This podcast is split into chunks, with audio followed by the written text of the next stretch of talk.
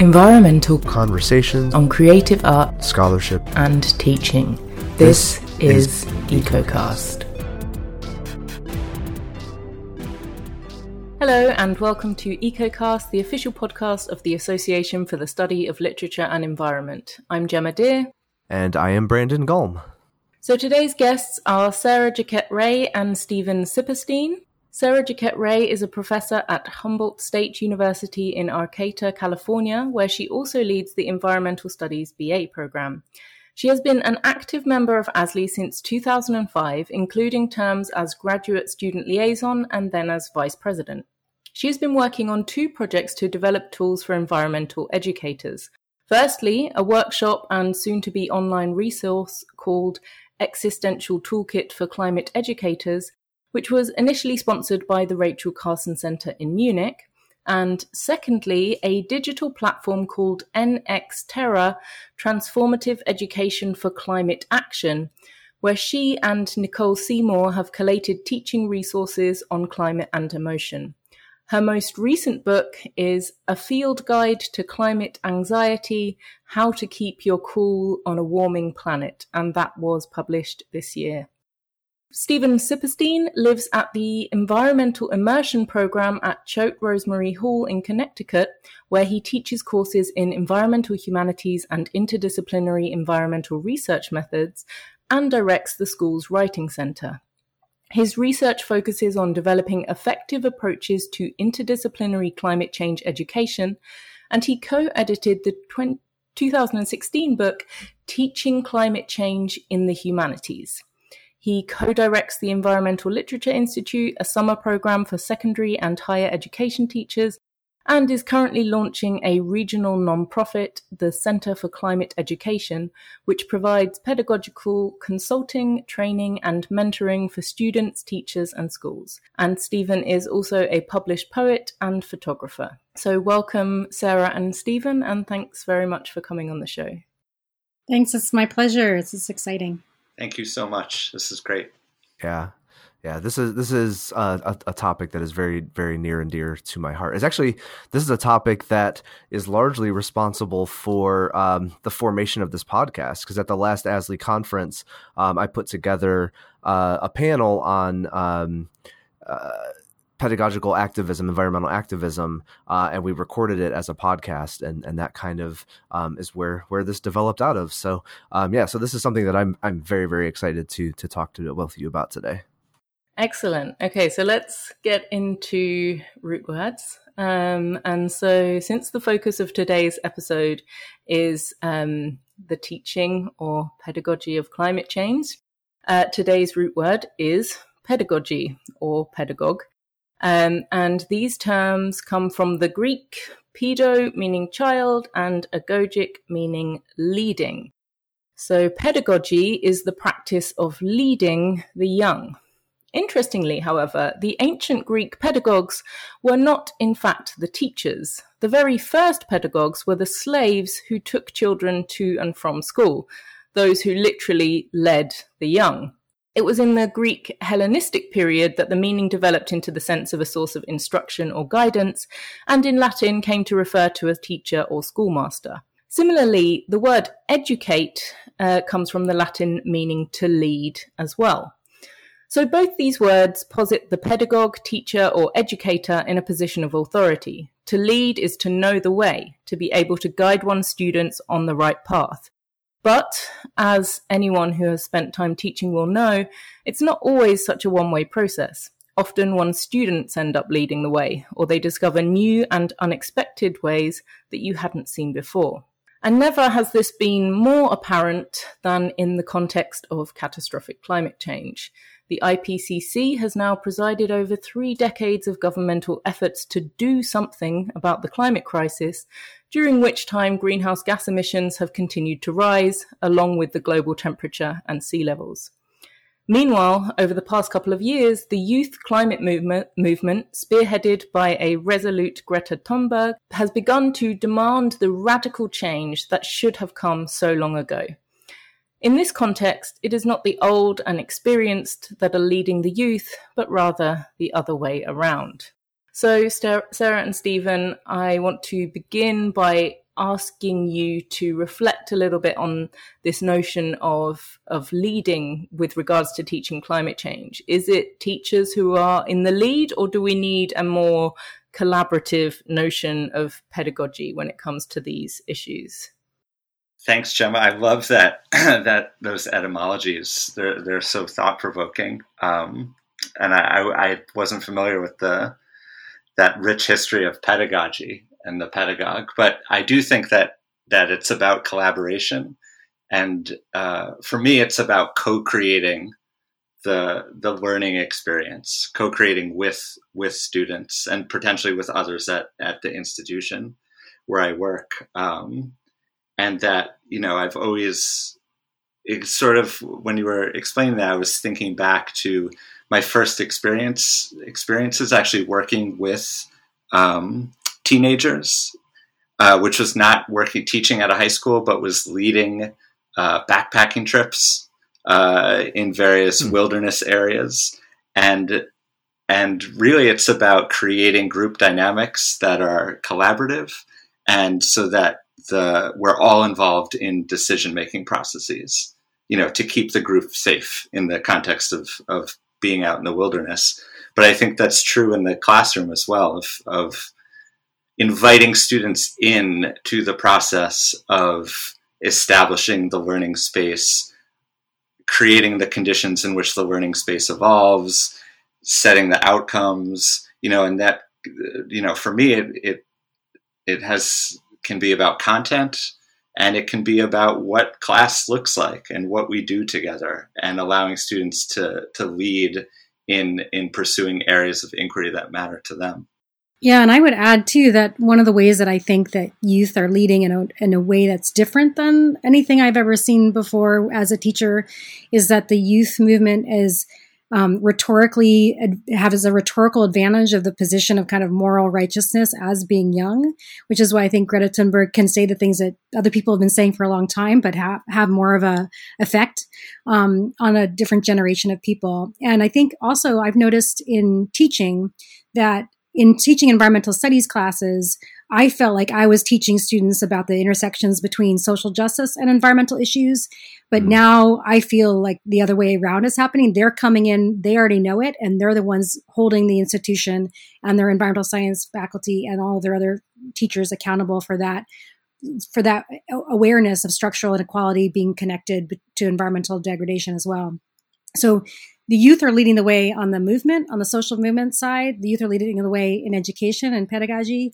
And I think what it's having me do is rethink the definition of leadership in, in the first place. And I'm, I was really chewing on your definition, Gemma, of the etymology of the word and this you kept saying the word lead lead lead and i've been going through a teacher training on to do a um, to launched uh, a program called the Student Leadership Institute for Climate Resilience. That's something that's happening on the University of California, Irvine, that they're scaling out to all UC and CSU faculty, um, Cal State faculty who are who have, are interested in this. And I've done the regular training, but now we're they're doing the online version. And this notion of leadership keeps coming up. And I realize that I never really thought of myself as a leader. And I think a lot of my students don't think of themselves as leaders. And I think it, it begs us to rethink what we what we mean as leaders and mm-hmm. to go back to Stephen's notion of co-creating. A, a teacher creates the conditions for students to to create to, to do what they need to do. And that is also a form of leadership too. So i think there are things that teachers need to do to lead. But if we think differently about what that leading looks like and means because i think in our dominant society we have such a, a power down, top down notion of leadership. And I don't think that's what young people think of as leadership. Yeah, mm. Absolutely.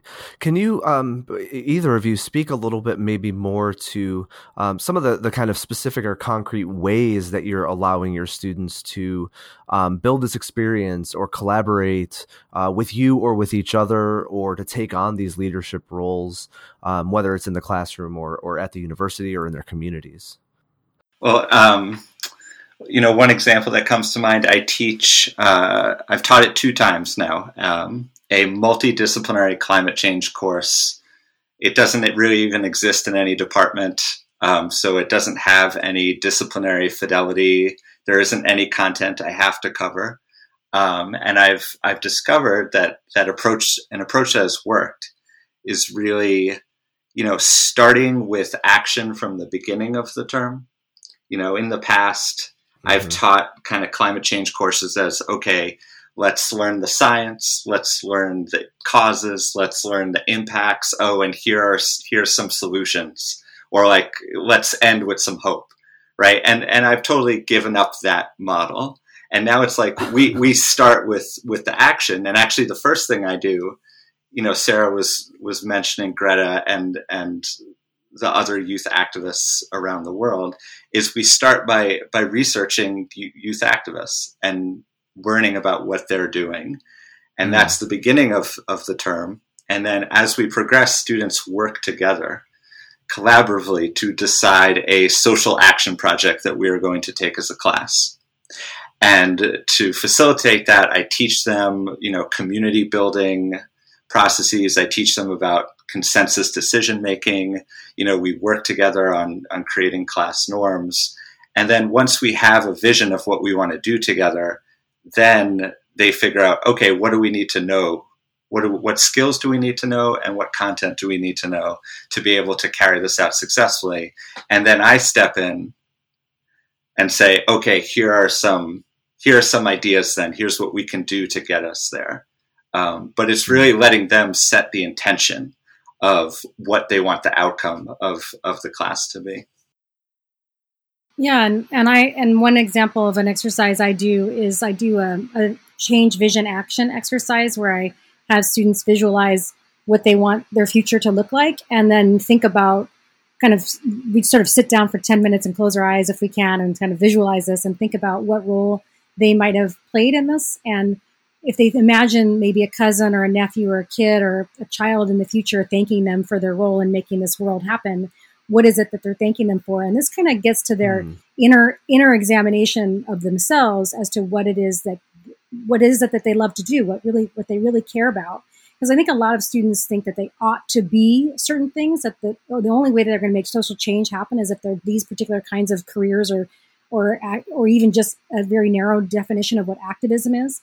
And I think a lot of people, um, a lot of young people are going to intervene in social change in a wide variety of ways that may not look to them until they have that investigation as a form of social change. And then from there, we say, okay, what are the very next steps you would need to take in order to become that person who gets thanked 20 years down the line for putting into motion this new world that we're, hmm. we're all being so happy about that we're going to be thriving in sometime in the future. And it, this this exercise has multiple effects. One is that it's completely radical for young people to think about a world that they desire rather than fear. And that's mm. the hmm. first thing that we're like blowing their minds. I can't. The first time I did the exercise, the students couldn't actually envision that future because they it's too scary.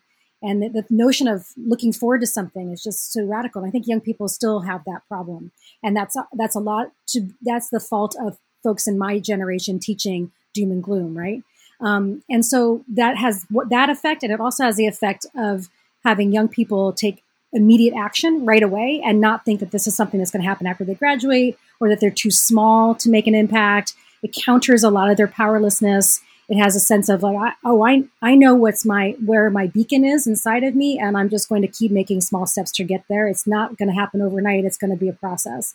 And I think there's a lot of sense of urgency and impatience around having this change happen. Students have a hard time just sitting in the classroom to even do this work. And um, it kind of slows them down a bit and says, okay, this is going to be one foot in front of the other kind of thing. And I can do that. Let's just get started. Let's do it. Um, so that's an exercise I do. Hmm. And with that, I mean, you you touched a little bit on kind of like different emotions that that come up of you know fear and hope. Like, are do you find that um, there's also kind of anger there at inheriting this world of, of the kind of you know Greta, how dare you? Uh, ilk? Is that something that you work with in the classroom or kind of yeah is it does it feel more hopeful and practical because they're doing something or or how does that play out? Yeah i mean i think anger is a really generative important emotion and um, there's there's all kinds of kind of race gender sexuality class um, you know ways to understand how anger works in our society um, especially in a social movement uh, my feeling is that when some when students come in angry, um, then my immediate response, because my personal response to anger is that it freaks me out, right? I, I think even righteous anger, I get kind of freaked out. I'm like, no anger. Um, so as a teacher, I have to take it. I have to do some of my own work to to deal with how to how to have anger in the classroom. But mm. ultimately, anger. The flip side of anger is that we fear something that we love is threatened, and then we're being we want to protect something. And so I try to gently um, do the kind of emotional work with students that says, okay, well, let's, in, in, addition to our anger, what is it that we're afraid is being threatened and what are steps we can take to protect that because that is the action and hope that then assuages the anger and turns that anger into something that students feel like they can um, do something about it hmm.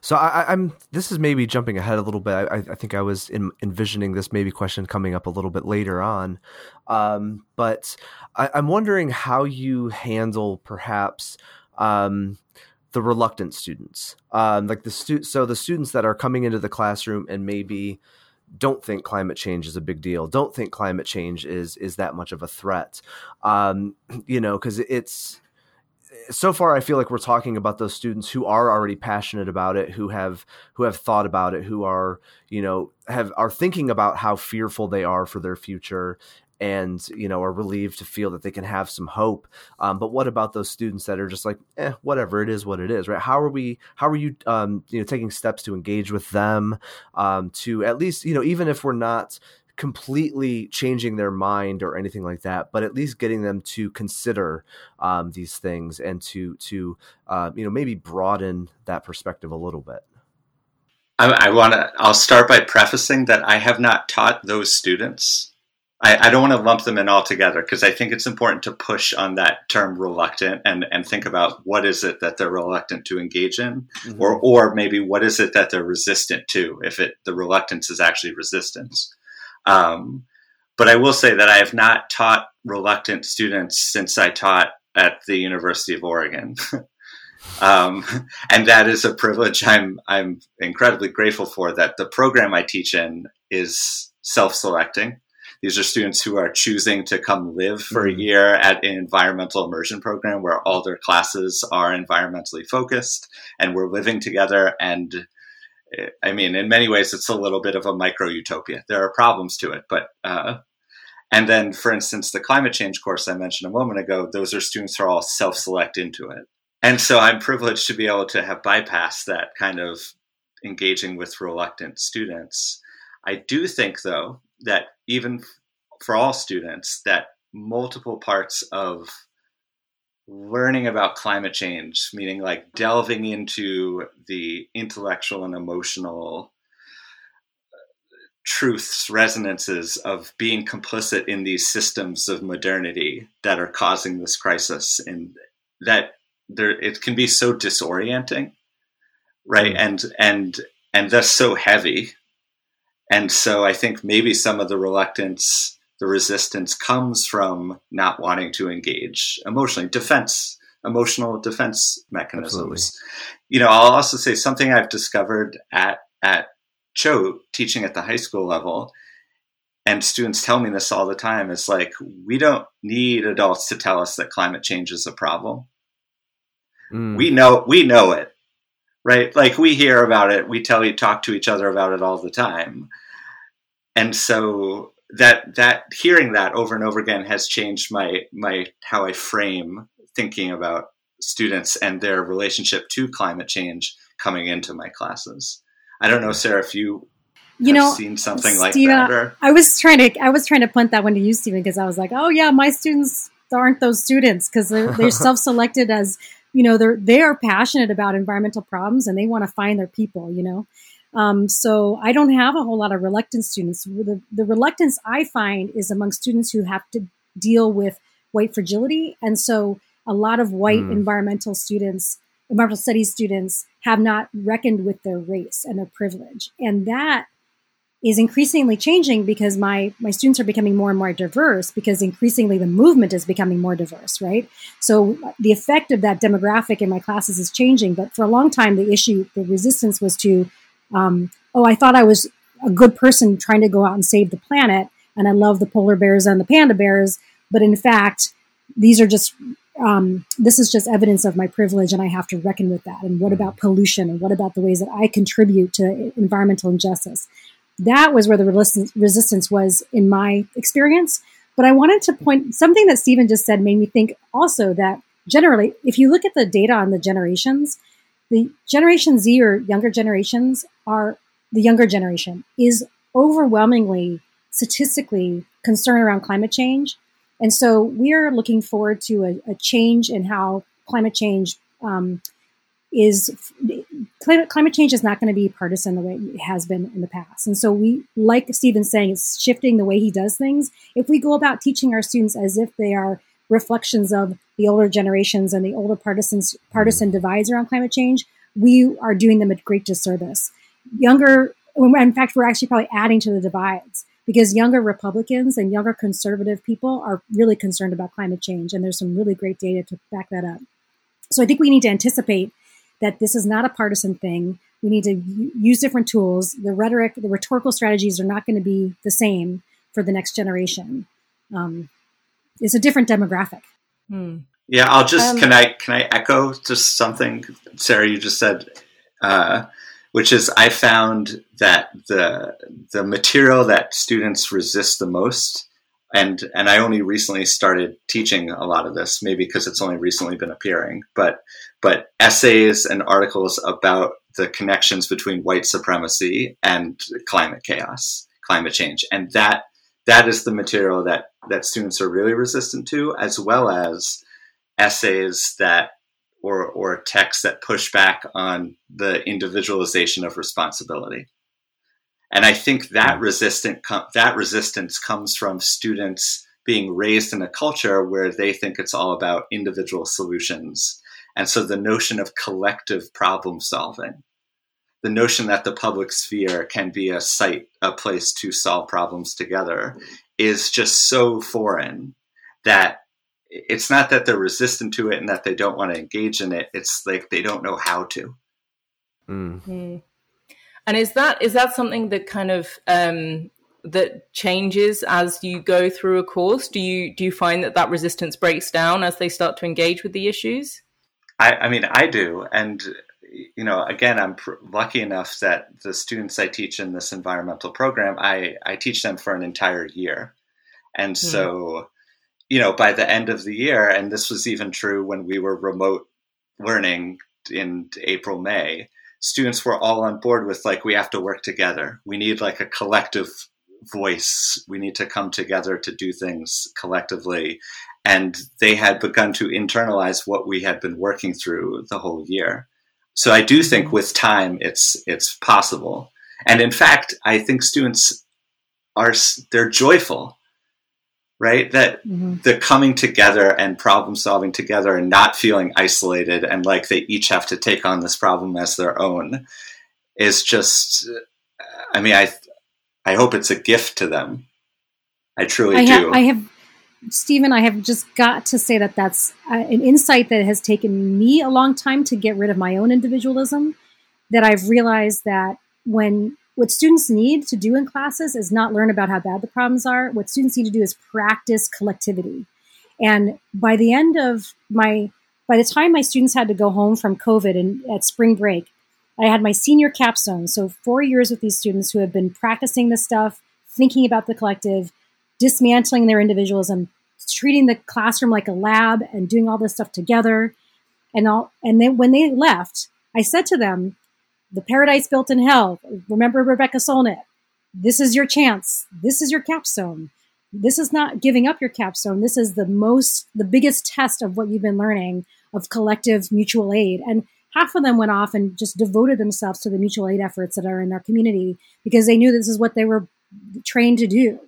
And it, it was it was a gift to me because I didn't realize this was I didn't realize that they were going to be tested so quickly and so intensely. and I hmm. was really worried about them. You know, I really was worried and I just kept saying they know what they need to do. They've been this is what we've been training for. So many of them did fall off the cliff, you know, but um, I was very impressed that the the notion of collectivity is something that they find joy in. Exactly right, Stephen. This is where they're making their they're making the worlds they want to live in and that's why they find joy in it. They're not just sitting around waiting for it to happen. Do either of you bring um, any kind of service learning component into these courses, or, or do you kind of more focus on let's let's kind of talk about these things and, and theoretical elements? Yeah, I think I personally think that you can't um, you, you can't do this stuff without some of that. And I was really reluctant to do service learning because it's not something that I had a background in.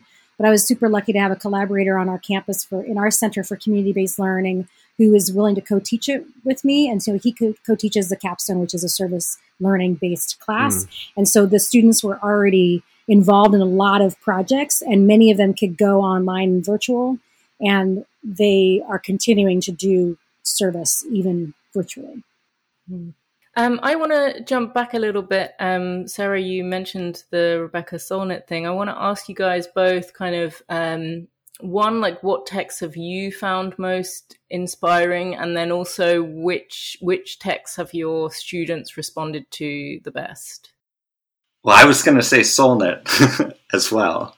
I mean, I'll just share. Um, you can say the same. Yeah, no, I, yeah. um, well, I was trying to think of something else to add in, but um, you know, I'll share the so the the spring term of my environmental literature course this past spring um, basically I threw out everything that I had thought we might do, given what was what was happening.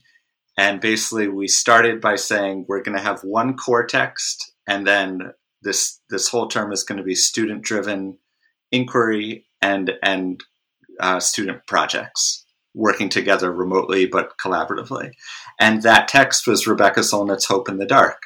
And basically, the, the, the task for students that term was find joy working together, make a difference in your community, however you define that. You know, whether that's the mm-hmm. community of our school, the community of the town around our school, or the communities where you all are remotely. And uh, and I should say we had already read um, Paradise Built in Hell earlier in the year as part of a unit on environmental justice. So at this point, things were already moving in that direction. Um, you know, I'll also say, just in another context and a different kind of text, um, uh, Octavia Butler's Parable of the Sower hmm. has been a really uh, important text for me to to teach, and I think there's a lot in it that can lead to, you know, both grappling with what's happening in the world right now in students' own lives, and then also envisioning other ways of of being. I think. Hmm. Yeah.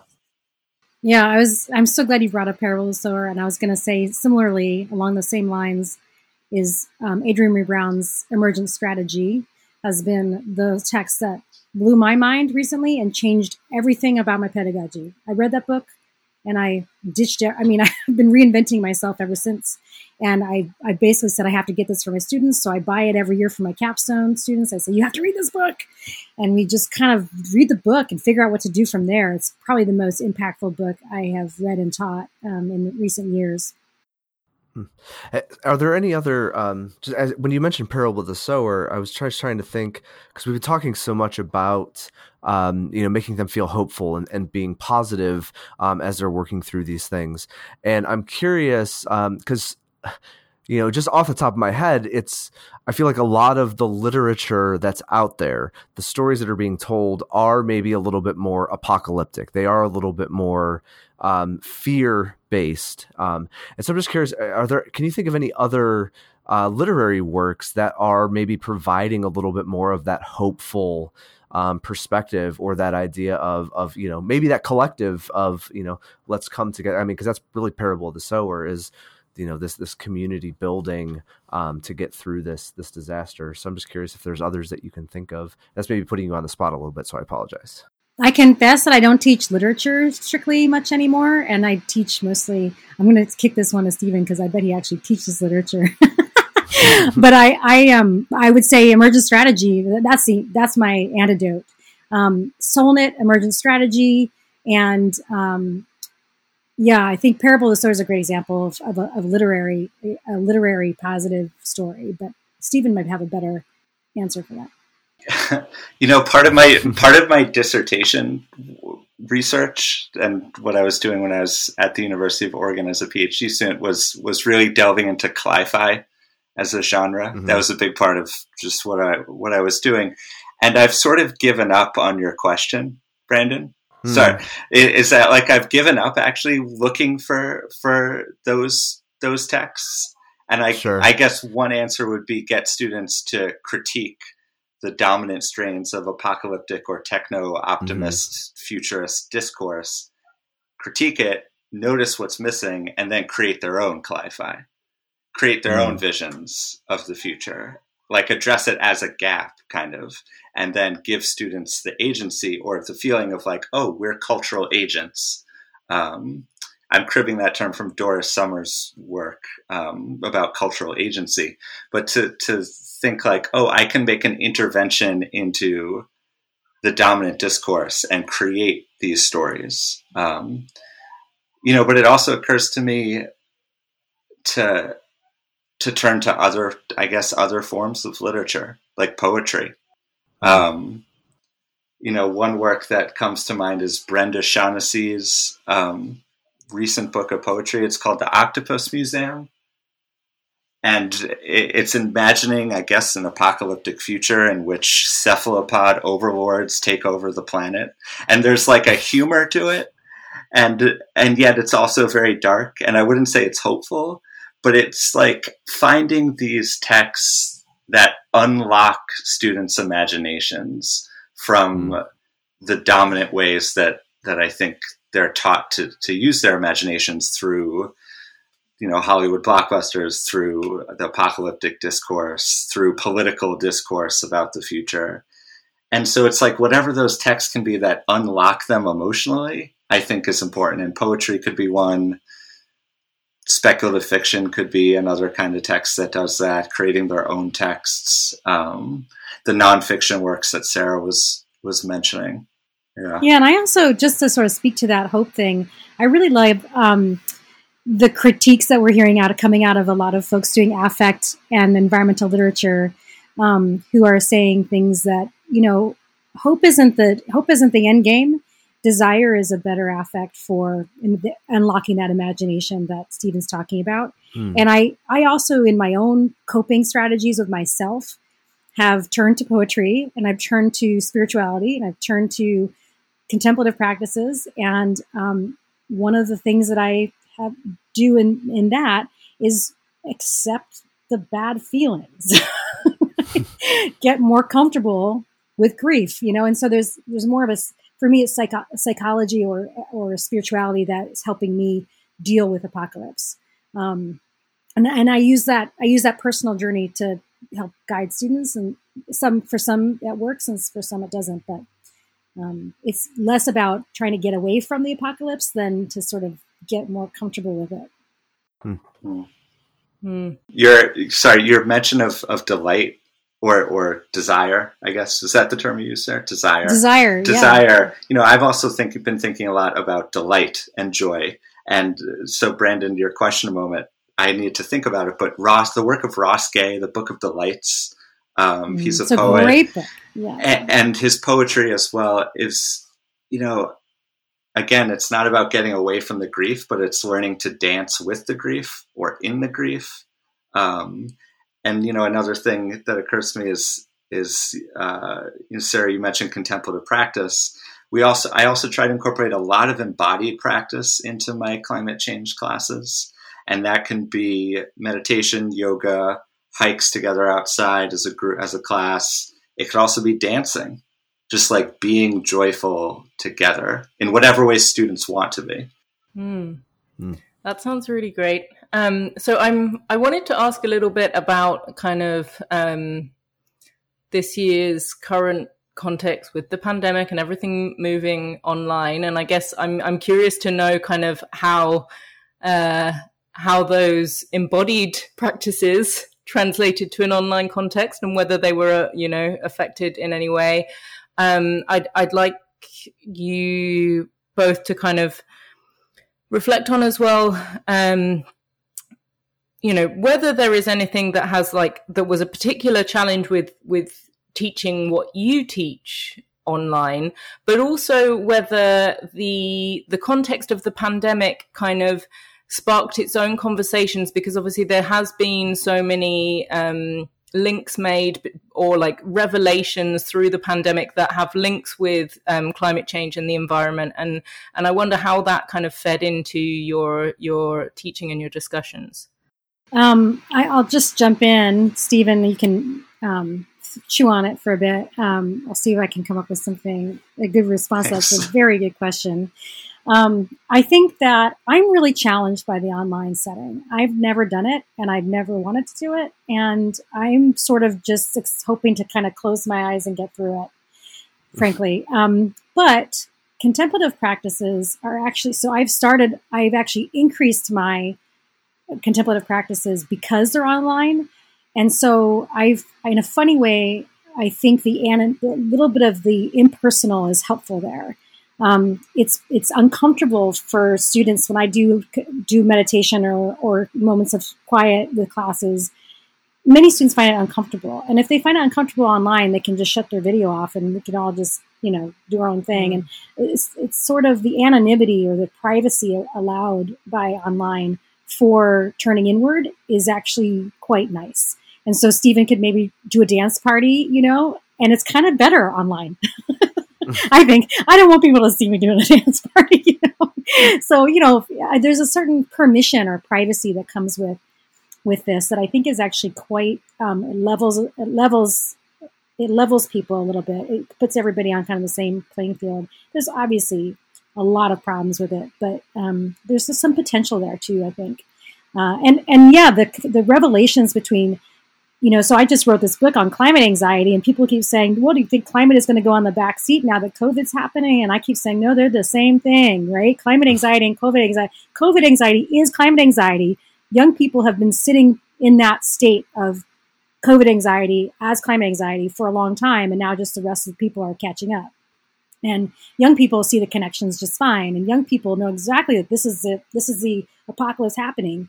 Um, so I think that the strategies around coping with COVID anxiety are exactly what young people have been asking for in their classes for a long time. We are just now finally realizing that this is going to be an existential, mental, emotional, spiritual journey as much as it is, is about getting tools or skills or you know hard skills or whatever. And um, that's a that's a great reckoning. I think that's a real positive thing.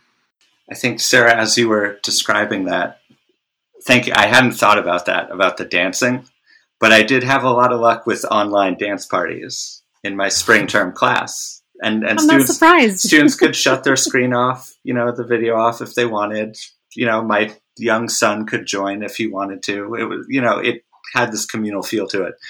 But something that occurred to me when you were describing that is I think it's important to recognize that that is only possible if instructors give up control and this, mm-hmm. I'm circling back to the very first question you asked, Gemma, about the leading, is that it really is about giving up control. And, and I should acknowledge that sometimes teachers can't do that because of institutional pressures, right? So, but it's harder to do that if students, at least my students, are worried about grades, are worried about all the things that students are worried about, you know. Um, you know, teachers who require students not to be in PJs, for instance, or not, or to have their screen on and should be looking the camera right into it.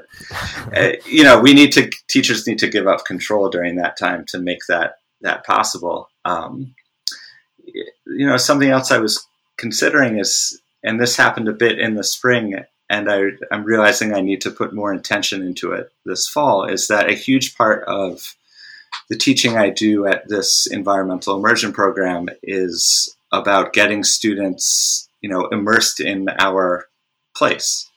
You know, we're on about 250 acres of mixed woodlands and streams and fields, and they're doing ecology work outside. They're doing nature photography outside as a course. We're going on hikes to write poetry through the woods. So by the end of the year, we have this uh, shared enmeshment in a place and in the more than human world. And I think the key is how can I get students this fall when they're distant or when we're distant, um, if we're not back on campus, to be doing that in wherever locations they are, and then be creating artifacts about their experience that they then share with the with the community. So we're having these experiences of hopefully maybe some joy uh, experiencing the more than human world, but doing it in our own places and on our own time, and then figuring out how to create something um, communal out of that. There could be possibility there. Yeah, that's that sounds wonderful. That sounds wonderful. Yeah. So uh, it is time to to end on a roll. But uh, before we get to that, is there anything that either of you were were kind of hoping that we would discuss today, or, or really, you know, we're hoping to have a chance to, to share before we move on to that? I want to jump in with a one final oh, okay. question. In sure, fact, yeah. in that case, um, yeah.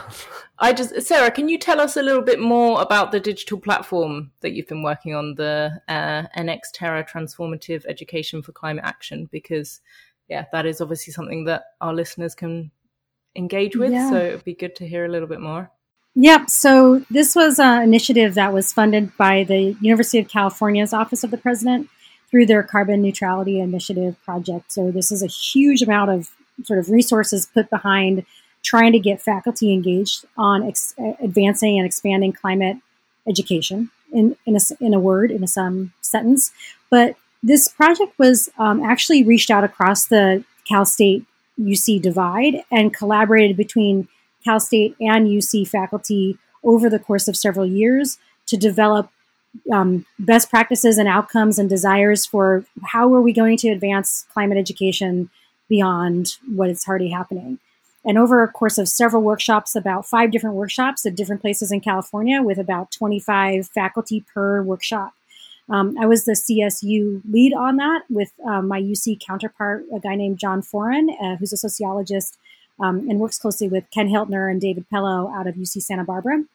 And he and I convened these workshops and came up with this idea that what everybody really wants is a place where they can get resources to teach, to do, to improve their pedagogy. So Nextera the platform we talked about is the end result of that. Um, Richard Wydick was what our, our, other collaborator, and he developed the website. And through the course of one year with 20 or so faculty, we developed the content of that. And the content of that is uh, supposed to be open access for anybody, even though it was developed by California faculty. It's meant for anybody to use. And the topics in that are curated by individual faculty based on kind of their pet passions. And so that's why Nicole Seymour and I developed a page of resources that are on um, emotion or affect in climate change.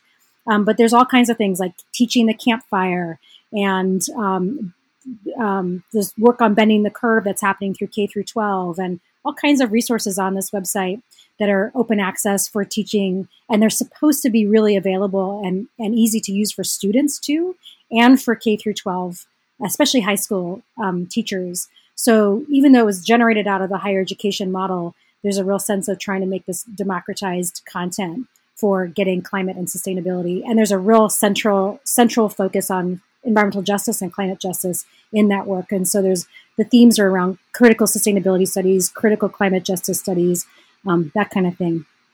And it's still ongoing. We're we're still moving. It's gotten it had two years of funding, and it's about to we're about to launch into the next round of funding to keep developing and curating pages. And so we're looking for always to broaden the network and to have people take on the lead of curating a page on a topic that is of their interest that's relevant to that. Awesome. Yeah, and we'll be sure uh, to to uh, post a link to that in the in the show notes for you too. So yeah, check that out. Yeah. So actually, one more question that that's kind of you know popped into our heads a, a little bit uh, is um, how can uh, you know maybe climate change education intersect with broader concerns for equity inclusion uh, in academic or educational in- institutions? And maybe this re- you know relates back a little bit to what we talked about earlier with um, you know getting students to grapple with with you know uh, the racial implications and things like that. But maybe you'd like to speak a little bit more on on on that as well. Yeah, this is such a good question, and again, this goes it actually circles back to the students leading thing. Students are the ones demanding that environmental courses and climate courses center social justice. So they got the memo that these two things are interconnected because they're experiencing that in their lives. And so um, I had been doing environmental justice stuff in my own teaching, and like I said earlier, I that was the thing that students had the hardest time with. But increasingly, the, the more and more diverse our students are getting, the more that's sort of that's not necessarily what we're doing. We're now trying to decenter whiteness as a student. So if I assume that my students need to get you know, informed about their privilege and complicity in forms of injustice, I am in, inadvertently centering my white students' voices and my white students' feelings. And so the challenge now, I think, is for educators to imagine, because it's true, that their students are no longer those students, that their students are hmm. experiencing things quite differently than a previous generation of environmental studies students. And so that's that's really one of the big arguments I'd say we need to be um, thinking about um, as educators. If your students are not the kind of old school environmental, you know, wilderness loving outdoor recreation type of white student, they're they're more of you know the they're they look like you know they're they're looking at the case studies of environmental injustice and saying that's my life. This is a very different um, pedagogy that we're called to do. Hmm. I think also on the in the institutional level, something I've been kind of thinking about is the way in which um, sustainability as a discourse and a set of practices and how it's been sort of incorporated into the model of the neoliberal university or the neoliberal institution um, makes it seem very siloed sustainability from uh, equity and inclusion, but I would say siloed from anti racist work.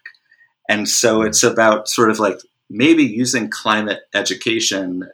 I would go farther and say climate justice edu- education as a way to get rid of that that morass of sustainability discourse and really think about as institutions or how can institutions grapple with, um, you know, their complicity in in racist systems and and in environmentally unjust systems or unsustainable systems, and that those two discourses need to be brought together: the environmental mm-hmm. and the anti-racist, um, at an inst- in the classroom, but also at an institutional level. And again, students can lead the way in that the divestment movement, um, other work that students have been doing to change the very institutions of which they are a part, which inspires me. Yeah, and if you and if you take you know you think of environmentalism as a form of white supremacy, it changes the conversation. So once you start to have that conversation, how is environmentalism an expression of white supremacy?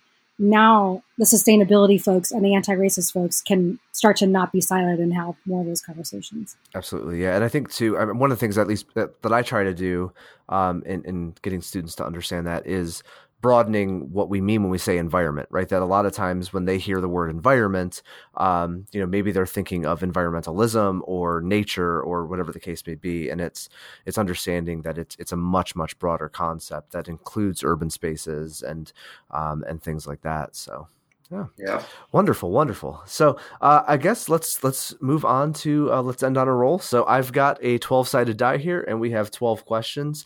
We have two guests this week, so or this month, I should say. Uh, so uh, we're gonna ask two questions, but you'll both answer both questions. So uh, the first question is. Oh, Gemma's here's go, question number one. Do you have a favorite word? I'm really upset that that I was like, oh, so, no, I don't have an answer for that one. yeah. Okay. So I'm, I'm going to come in here. I like full disclosure. That's that's my question on the list. Which, if you listen to this podcast, you'll know that I'm like this word geek who you know does have a favorite word. And and just last week, I said to Brandon, we should probably take that question off the list because no one's going to have a favorite word apart from me. And he w- and he said, no, let's keep it. And then, what's your yeah. favorite word, Gemma? Yeah. okay, I'll answer this one. My favorite word is cascade. Um, for its me- the meaning and the way that it sounds, and that also so, you know, obviously it's the falling, but that also links it to chance. So, you know, the word chance also means a fall. It's what falls. And so I don't know, I just get all this like this chancy rushiness in the cascade and it's a waterfall. And yeah, I don't know. It's just such a beautiful word. Um, I love that. We have our Oregon Cascades connection, Stephen and I. So yeah. that that mm. does warm my heart. okay. So Do you have yeah. one, Stephen? I'll give you, I mean, I'll give you the, this is not the question. I'm I'll give you the word I've been thinking most about lately, just as Great. a word. That's, that's I don't awesome. know. It's yeah. which is which is the word attention.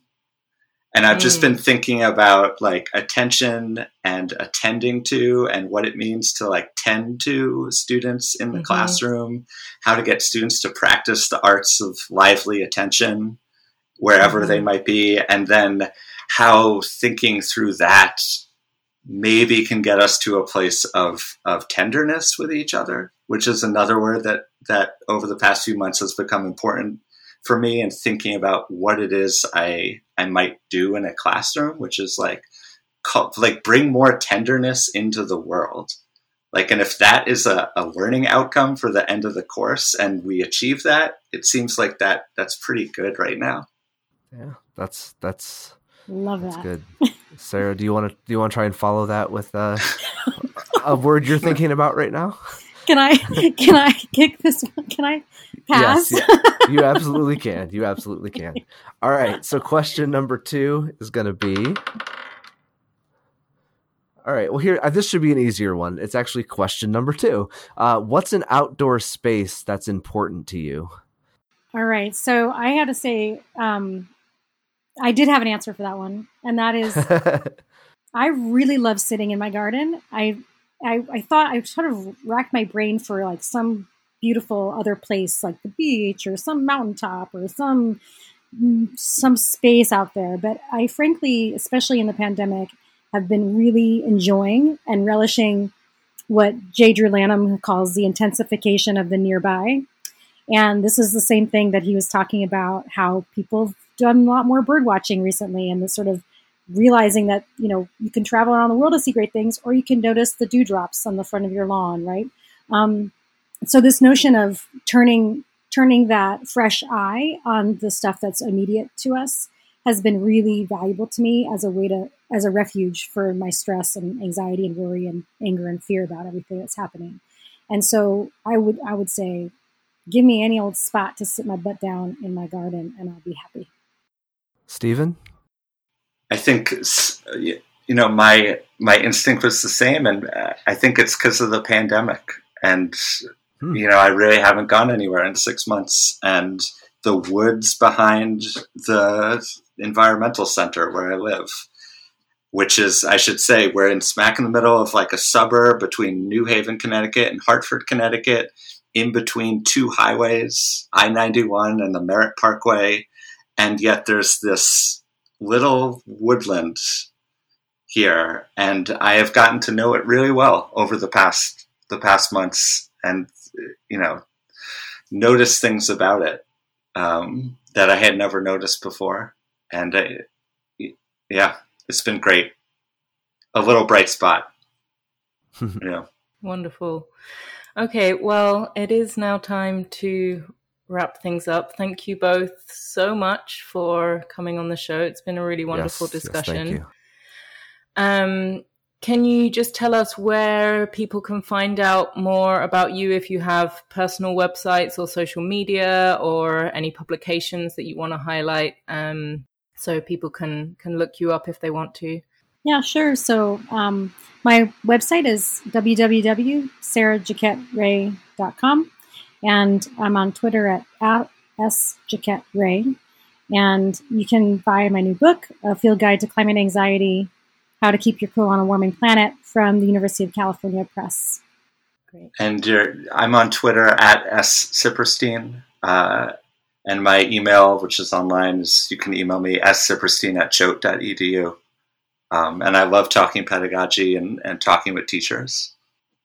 Awesome. Well, thanks again for being here. Uh, make sure you check out those things, check out their, their publications, uh, reach out to them if you want to talk more about teaching. And uh, thank you all for listening. This has been ASLE's EcoCast.